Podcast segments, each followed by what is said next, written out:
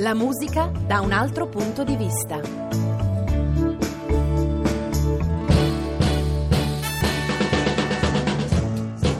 Hey little girl, you're sweet as a honey, and I'm about to give you all of my money, but all I want you to do is just give it, give it respect when I come home. Respect is what I want, respect is what I need. Got to, got to have it, got to, got to have it, got to, got to have it, got to, got to have it.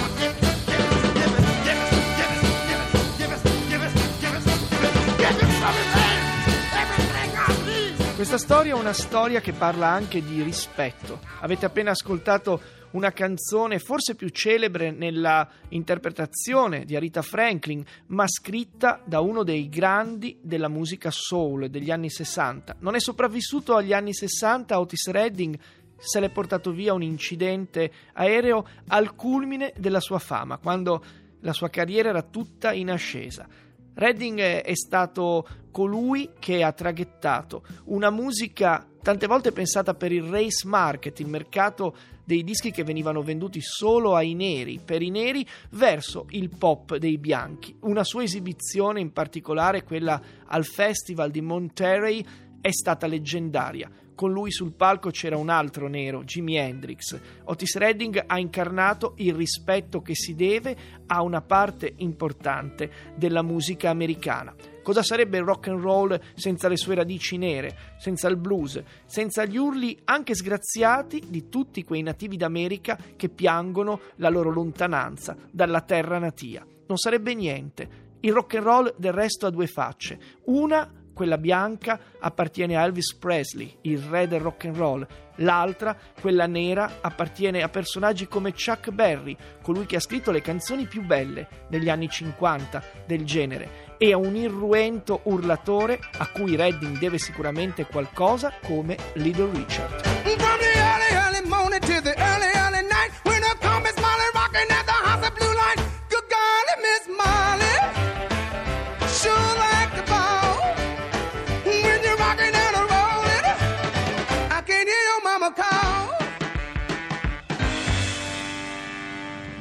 Cosa possono avere in comune la voce irruenta di Little Richard e quella non aggraziatissima ma intensa, profonda, soul di Otis Redding? Beh, moltissimo. Le radici innanzitutto, perché Redding è nato a Dawson in Georgia, ma si è spostato molto presto con la famiglia, quando era ancora bambino, a Macon, e a Macon è nato proprio Little Richard. Il modo di cantare è quasi un urlo, un urlo di liberazione, di aggressività, anche l'urlo delle sale da ballo, magari solo per neri. Otis Redding è il figlio da un lato dell'irruenza di Little Richard e dall'altro dell'eleganza di Sam Cooke. Sam Cooke, che è stato forse il cantante più stilizzato, più pop del soul. Redding rappresenta invece la parte più radicale, quella che a metà degli anni sessanta troverà anche il rock psichedelico a fare da sponda. Sullo sfondo del giovane Otis Redding, che prova a cantare e anche a scrivere, perché molte delle canzoni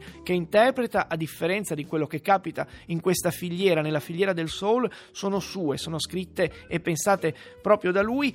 C'è Memphis, Tennessee, e c'è uno studio di registrazione, la Stax, la Volt Records. Ci sono due bianchi che gestiscono questa etichetta, dove passeranno tutti i nomi più importanti del soul non commerciale, perché la parte più commerciale del soul era rappresentata, sarà rappresentata dalla Motown Records, viene sostenuta dalle musiche di un gruppo, Booker T e di M J's, che saranno poi quelli che porteranno moltissimi pezzi, non solo di Otis Redding, ma anche di Aretha Franklin, dei Searchers, di Rufus e Carla Thomas, alla vetta delle classifiche, non solo dei race disc, dei dischi di razza. In tutto questo, il primo successo di Otis Redding è del millenovecentosessantadue, lo stesso anno in cui comincia la storia dei Beatles, dall'altra parte dell'oceano e della Manica. È una canzone dolcissima, in puro stile soul, ma che la voce affronta con una grinta che non è proprio di tutti. Come on, come on,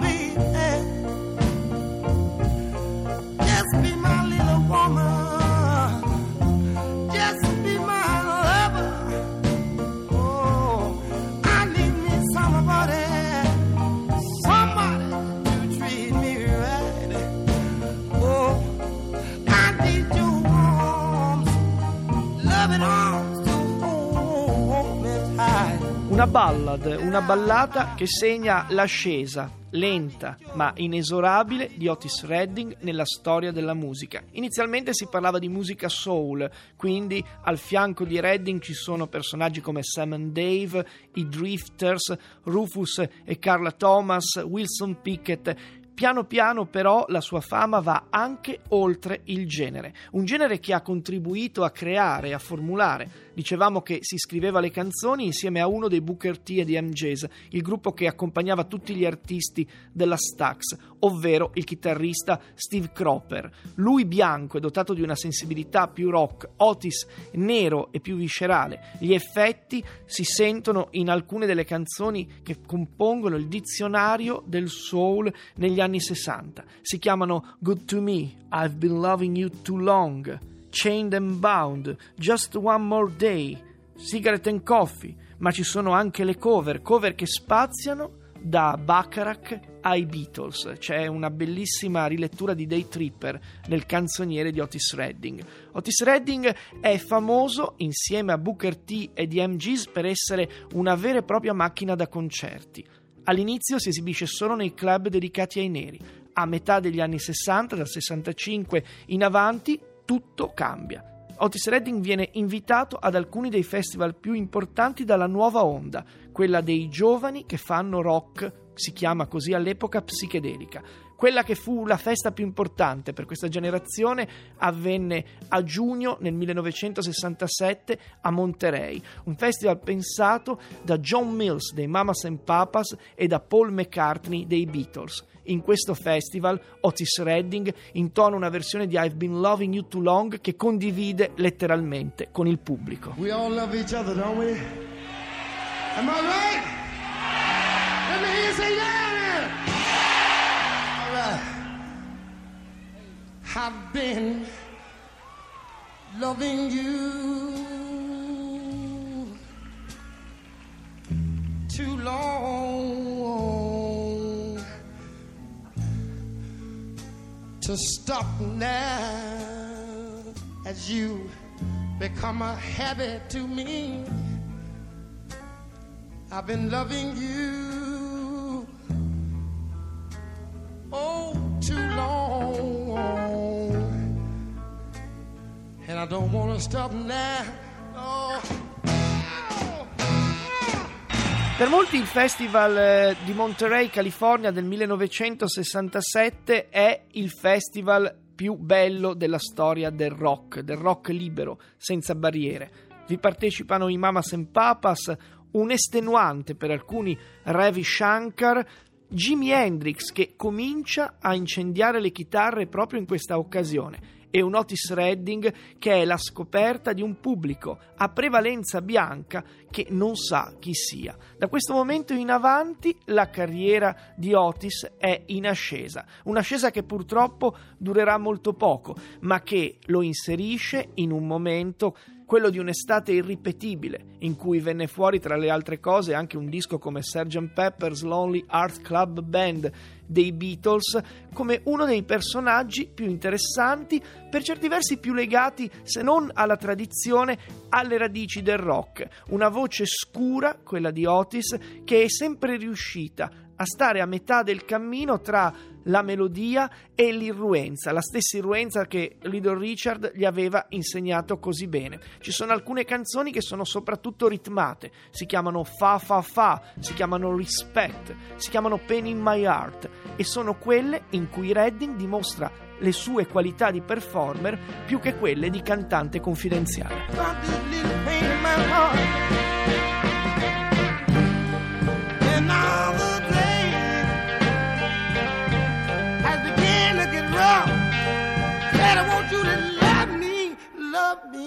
love me, baby, till I get enough. Pain in My Heart fa parte delle canzoni del primo Otis Redding, quello che arrivava direttamente alle orecchie degli ascoltatori ed era molto concentrato sul ritmo, sulla sincope dei pezzi. Poi c'è un Otis Redding che si costruisce durante i suoi interminabili tour nel rapporto con il pubblico, un pubblico con cui dialoga, così come fa Jimi Hendrix quando suona la sua chitarra. Otis Redding e Jimi Hendrix sono forse due facce della stessa medaglia, sicuramente il secondo è un inventore, un creatore. Otis Redding rappresenta invece la parte luminosa di una luna, quella della musica nera, che negli anni sessanta ha condiviso con la musica bianca moltissimi dei palcoscenici. C'è un disco che si può considerare a tutti gli effetti il capolavoro di Otis Redding, esce nel millenovecentosessantasette, lo stesso anno di Monterey e anche purtroppo lo stesso anno della sua morte. Si chiama The Otis Redding Dictionary of Soul, è una raccolta di canzoni sue e non sue, è un vero e proprio dizionario, un breviario che pongono Otis Redding sullo stesso piano di un altro grande interprete soul che è Solomon Burke. Otis ha anche una memoria storica del genere, arriva per esempio a rivitalizzare un vecchio standard degli anni trenta, Try a Little Tenderness, e a renderlo qualcosa di completamente diverso.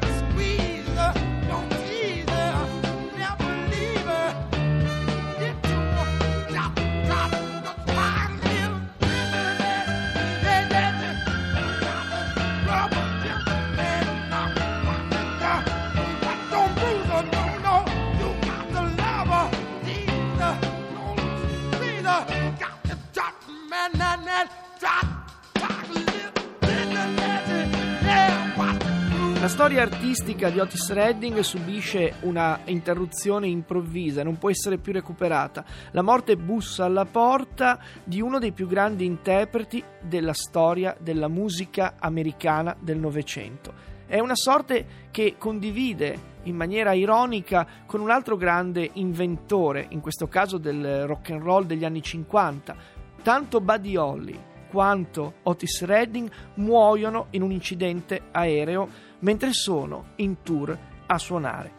Lo schianto avviene alla fine di un anno per certi versi meraviglioso per Redding, il dieci dicembre del millenovecentosessantasette, un aereo su cui viaggia insieme ai suoi sei compagni di band precipita nel lago Montana, a Madison, Wisconsin. È anche qui un'ironia che la canzone più bella e più celebre di Redding parli proprio di uno specchio d'acqua, Sitting on the Dock of the Bay, e soprattutto sia una canzone che è aperta verso il futuro, qualcuno che arriva in un porto e cerca di capire cosa sarà della sua vita. Con molta ironia, questa è la canzone che arriverà più in alto di tutte quelle che Otis Redding ha pensato e interpretato. Purtroppo, ironicamente, nel disco che uscirà nel sessantotto, l'anno dopo, sempre per la Stax Records, la dedica sarà quella di una moglie col cuore infranto. Ma Sitting on the Dock of the Bay è una delle canzoni che rinnovano quello che abbiamo chiamato il dizionario del soul, gira attorno a una linea melodica che ha poco di soul e molto di pop. Dopo il millenovecentosessantotto il genere diventerà sempre di più vicino ad altri generi, il funk, la discoteca. La Stax Records a metà degli anni settanta chiuderà i battenti, mentre la Motown porterà in circolazione un'idea di ritmo sempre nero che è quello delle grandi discoteche. La voce di Otis Redding rimane quindi anche legata a una raffigurazione romantica e pionieristica di un momento, quello della soul music, che si è spento quasi insieme a lui in quegli anni sessanta, che sembrano certe volte aver dato la luce a quasi tutto quello che ascoltiamo ancora oggi. Sit at the dock of a bay, watching the tide roll away. Sitting on a dock of a bay, wasting time. Sitting on the Dock of the Bay, tre giorni prima di morire, Otis Redding registra il suo capolavoro. E noi abbiamo raccontato la sua storia insieme a Peppe Verdel, alla regia, Genesio Di Jacopo, alla parte tecnica, e gli immancabili Andrea Cacciagrano e Lorenzo Lucidi alla cura del programma. Da John Vignola, una radiosa giornata.